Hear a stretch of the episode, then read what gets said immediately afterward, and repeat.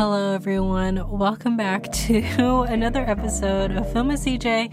My name is CJ. My pronouns are they, them, as always. Welcome to the first episode in a while. I feel like there was just a drought in good movies um, out right now, like in the theaters, but also on streaming services. There was just nothing that I really felt like was worth putting on this podcast because I feel like it was dud after dud after dud after dud.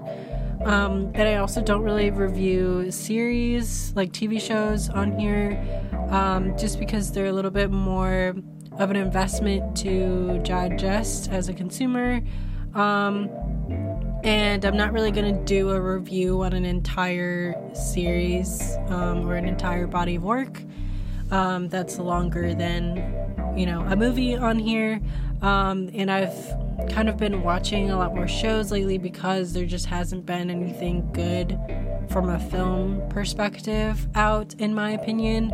Um, I even went to see Crimes of the Future, and I was sorely disappointed by that film, so much so that I couldn't even bring myself to make an episode about it because I just kind of want to get away from um, dedicating entire podcast episodes to movies that I hate. Uh, just because I don't know, it's just like not really what I want to do. I kind of want people to like come to this podcast to um, find good movies to watch. Um, I'm still very much interested in like having the discourse over why I think a movie is bad or why I didn't like a movie. Um, I just don't want to dedicate entire episodes to that specifically, if that makes sense. With that being said, I want to review this movie that I haven't really, obviously, had not seen before, but um, this genre of movie that like I really haven't talked about at all on here, and I don't know why. Um, yeah, I, I don't really know why because when I when I when it was brought to my attention that I hadn't reviewed this type of movie before, I was like, literally, why have I not have I not done that before? Um, but it's an anime movie by Studio Ghibli, um, called Princess Mononoke. Um, it's an older movie. I think it came out in 1997, which is literally the year that I was born. Um, so can't believe I haven't seen it. I've seen a couple of other Studio Ghibli movies like Kiki's Delivery Service. Um, what else? What else have I seen? Um, wow, okay, I can't think of any other Studio Ghibli movie I've seen. I've seen a few, but not a ton. Um, but I had asked, or I talked to people on my Twitter at Film with CJ, um, some of my friends, about like how I haven't posted in a while, how I haven't made an episode in a while because there just hasn't been anything worth watching. And a lot of my two of my friends had said, "Well, why don't you review like an anime movie?" and they gave me some suggestions of where to start. So Marcus Lloyd um, shout out to you for giving me this suggestion to just start um, reviewing anime movies on here. Um, and Prince, Princess Mononoke in particular. Um, thank you very much for that. That was like very cool and a very good suggestion. Um, so that's the movie that I am going to talk about today. And wow, was I surprised by this movie. Princess Mononoke is a film that explores Japanese mythology. Um, and I, number one, like that's not really discussed in movies in the US, films that are made in the US. I haven't really ex- explored Japanese cinema much or Japanese film much, but um, at least Japanese films that are widely distributed in the US don't really um, talk about Japanese mythology much because probably because they know it won't sell. However, this one does. Um, and it's about a prince um, who a prince's struggle in his involvement between um, the gods of the forest or god of the forest and the humans who drain the forest's resources. We can open up this theme to be the uh, the detrimental impact humanity has on our natural environments, our home, planet Earth, what that does to um, the animals, to all the other thousands of ecosystems that inhabit the earth beyond just humanity, why we feel like humanity is just has 100% overarching right over every single thing on the earth when we're like the newest like we're like literally the newest inhabitant on earth there are thousands of animals and millions of insects that have been here long before humanity ever existed yet humanity feels like we preside over every single thing on here um, that we have a right to every single thing on here that we can do whatever we want to uh, you know, whatever is here with no repercussions. Um, and that that theme, you know, is going to, you know, ring true for as long as humanity humanity exists, even after we die, um, after we no longer exist. That is going to still ring true. One thing I will say about this movie, Princess Mononoke, is that obviously the theme is very adult um, but it can also be, you know, uh, interpret. I think ch- a child could interpret this kind of theme.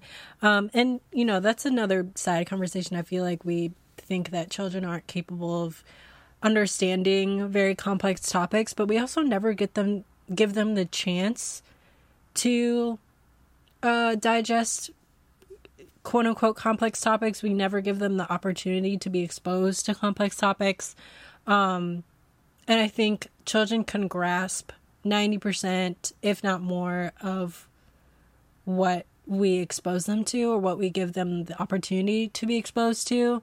Um, I think children could watch Princess Mononoke and understand understand it. Um, and I think as an adult watching this for the first time at 25 years old, like this is I learned something. I was reminded of something um to, you know, to realize like how small we are. Um how um narcissistic we are as humans. How um how self-absorbed we are um, and this movie was made 25 years ago. And now I feel like this theme is even more appropriate now, 25 years later. Obviously, it was a, a big deal back then, um, and it was very it was very much true. There was a lot of truth to it, but even now, I feel like with the climate crisis, with deforestation, with knowing that like we are walking blindly towards the cliff of human self destruction, planet destruction, entire ecosystem destruction, um, and capitalism and our own greed is preventing us from doing any preventing people in power from doing anything preventing people with uh influence and money from doing anything um is fucking depressing and that we're all just kind of doomed. Let me not say that, but um personally that's what I think. I know everyone's to have their their own thoughts on that, but personally personally um it's a little bit more of a doom and gloom situation. One thing that really surprised me about this movie though was that I low key was like creeped out a little bit. Like creeped out by the visuals. And I can't explain why. Like if you've ever seen Midsommar, like this kind of this movie kind of gave me like it gave me the same feeling I had watching some parts of Midsommar. And this movie is not remotely explicit at all, like even from like a gore perspective. Um I don't know if it's just because like I have that like fear of holes, even though there's no like holes or anything in this movie.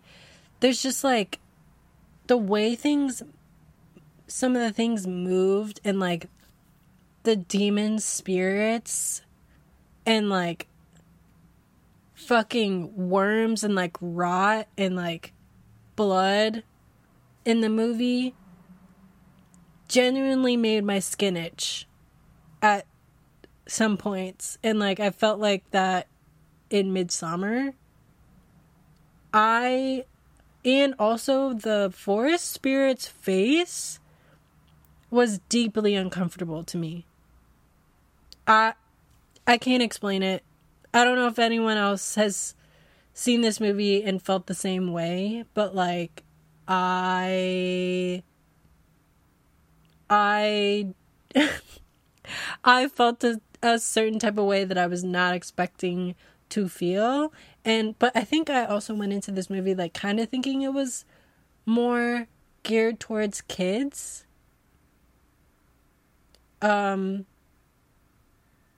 I think I was wrong in that, but I also wasn't expecting to feel like kind of creeped out. But never expect now, you know, I mean, fairly recently, like, I've just gotten over, and recently, I mean, like, in the past five or six years, I've gotten over the fact that, like, spirits are likely nothing they likely look like nothing our mind could even conceptualize. So if I actually saw a spirit in real life, I actually probably would be freaked out or scared. So like I get that. And I get that that's probably why they made the spirits look like they made them look like and made the demons look like they looked like in the movie because that's that it it probably would be scary to see a spirit to see a demon. Let's get into the reviews. All right all right. We've got 93% on Rotten Tomatoes, 8.4 out of 10 on IMDb, 76% on Metacritic, and 4.8 out of 5 stars on Google Reviews. Okay, this person said, Hello. I grew up to I grew to love this film with all my heart since my papa had a love for animation and anime films in general. I also took some of his obsessive traits toward it. This movie this movie signifies love, passion, the love for nature and the greed of people wanting more power over something they cannot control. I have learned that being at peace with yourself and with others is the best solution in resolving matters at hand. Prince Ashitaka taught me a valuable lesson of being respectful and brave, even when everyone else thought he was just being foolish to want to help the animals in the forest just to live together in peace. For me, it was more than just inspiration, and honestly, I wish many more people could just sit down and watch this film without criticizing its meaning just because it's animation. This film was made back in 1997 and it's the year 2022. I'm only 17 and I have watched it more times than I can count, and still I can be in awe even though I thought this even though I know what has happened within the movie. I wish they will have more moving and inspirational movies for the next generations to come. I hope that this movie never sold out or even get removed from the online movies series and I hope that in the future I can still be able to watch it over like any other day. I shall forever love this film with all my heart, and I just hope everyone else do too.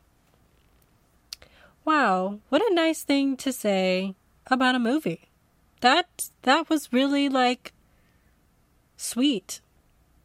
I do think Prince Ashitaka however noble he was for like trying to have like trying to make everyone live in peace and like show each other that like either side like wasn't a bad person.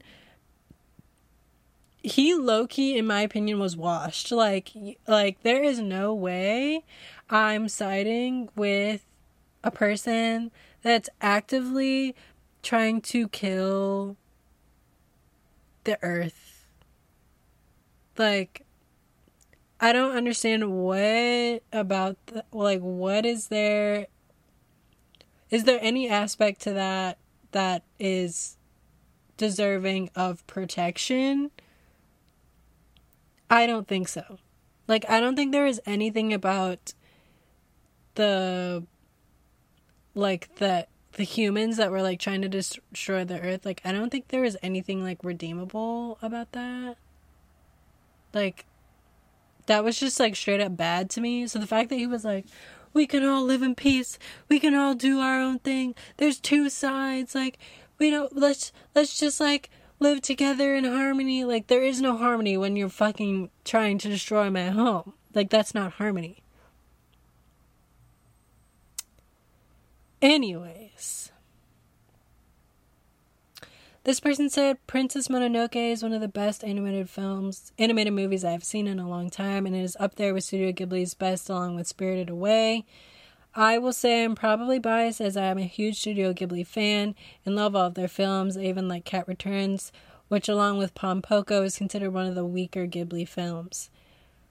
The animation in Princess Mononoke is absolutely stunning, with rich, detailed backgrounds and brilliant character animation. The image of the stag actually made my jaw drop.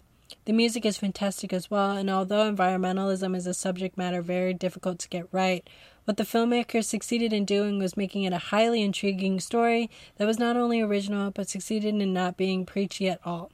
The film is also helped by the high caliber vocal talents of Minnie Driver, Claire Danes, Billy Bob Thornton, and a, and a strong script. True, some of the images, like the demon worm, may frighten younger viewers, but it is a fair but it is fair to say they are very powerful. All in all, Princess Mononoke is breathtaking, and I recommend it highly. Ten out of ten. Agreed. And I think this, like, the demon worm, like what I was saying, like, it literally just, it made my skin itch. Like, that, it wasn't even, like, frightening. It was just, like, genuinely uncomfortable to look at. Okay, this person said, brilliant to say the least. This film could have been named Prince Ashitaka because the wait for Princess Mononoke to appear on screen screen was agonizing, and the protagonist is, spoiler alert, Prince Ashitaka. Besides that, what a masterpiece. I began watching half heartedly, even and even stopped after the first three minutes, but something urged me to continue, and I was not disappointed at all. Thoroughly enjoyed sitting through the two hours. The movie wonderfully depicts the various human interests and egos and the choices that we all have to let the demons inside us win or tame them and turn ourselves towards angels.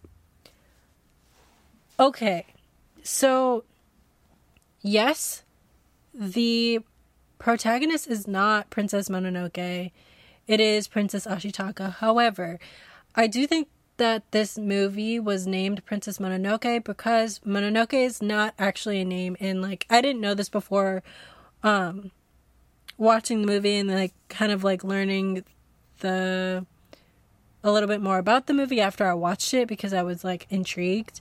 Um, but Mononoke is actually a Japanese term for like a supernatural spirit or shapeshifter that inhabits human beings and causes like death and destruction.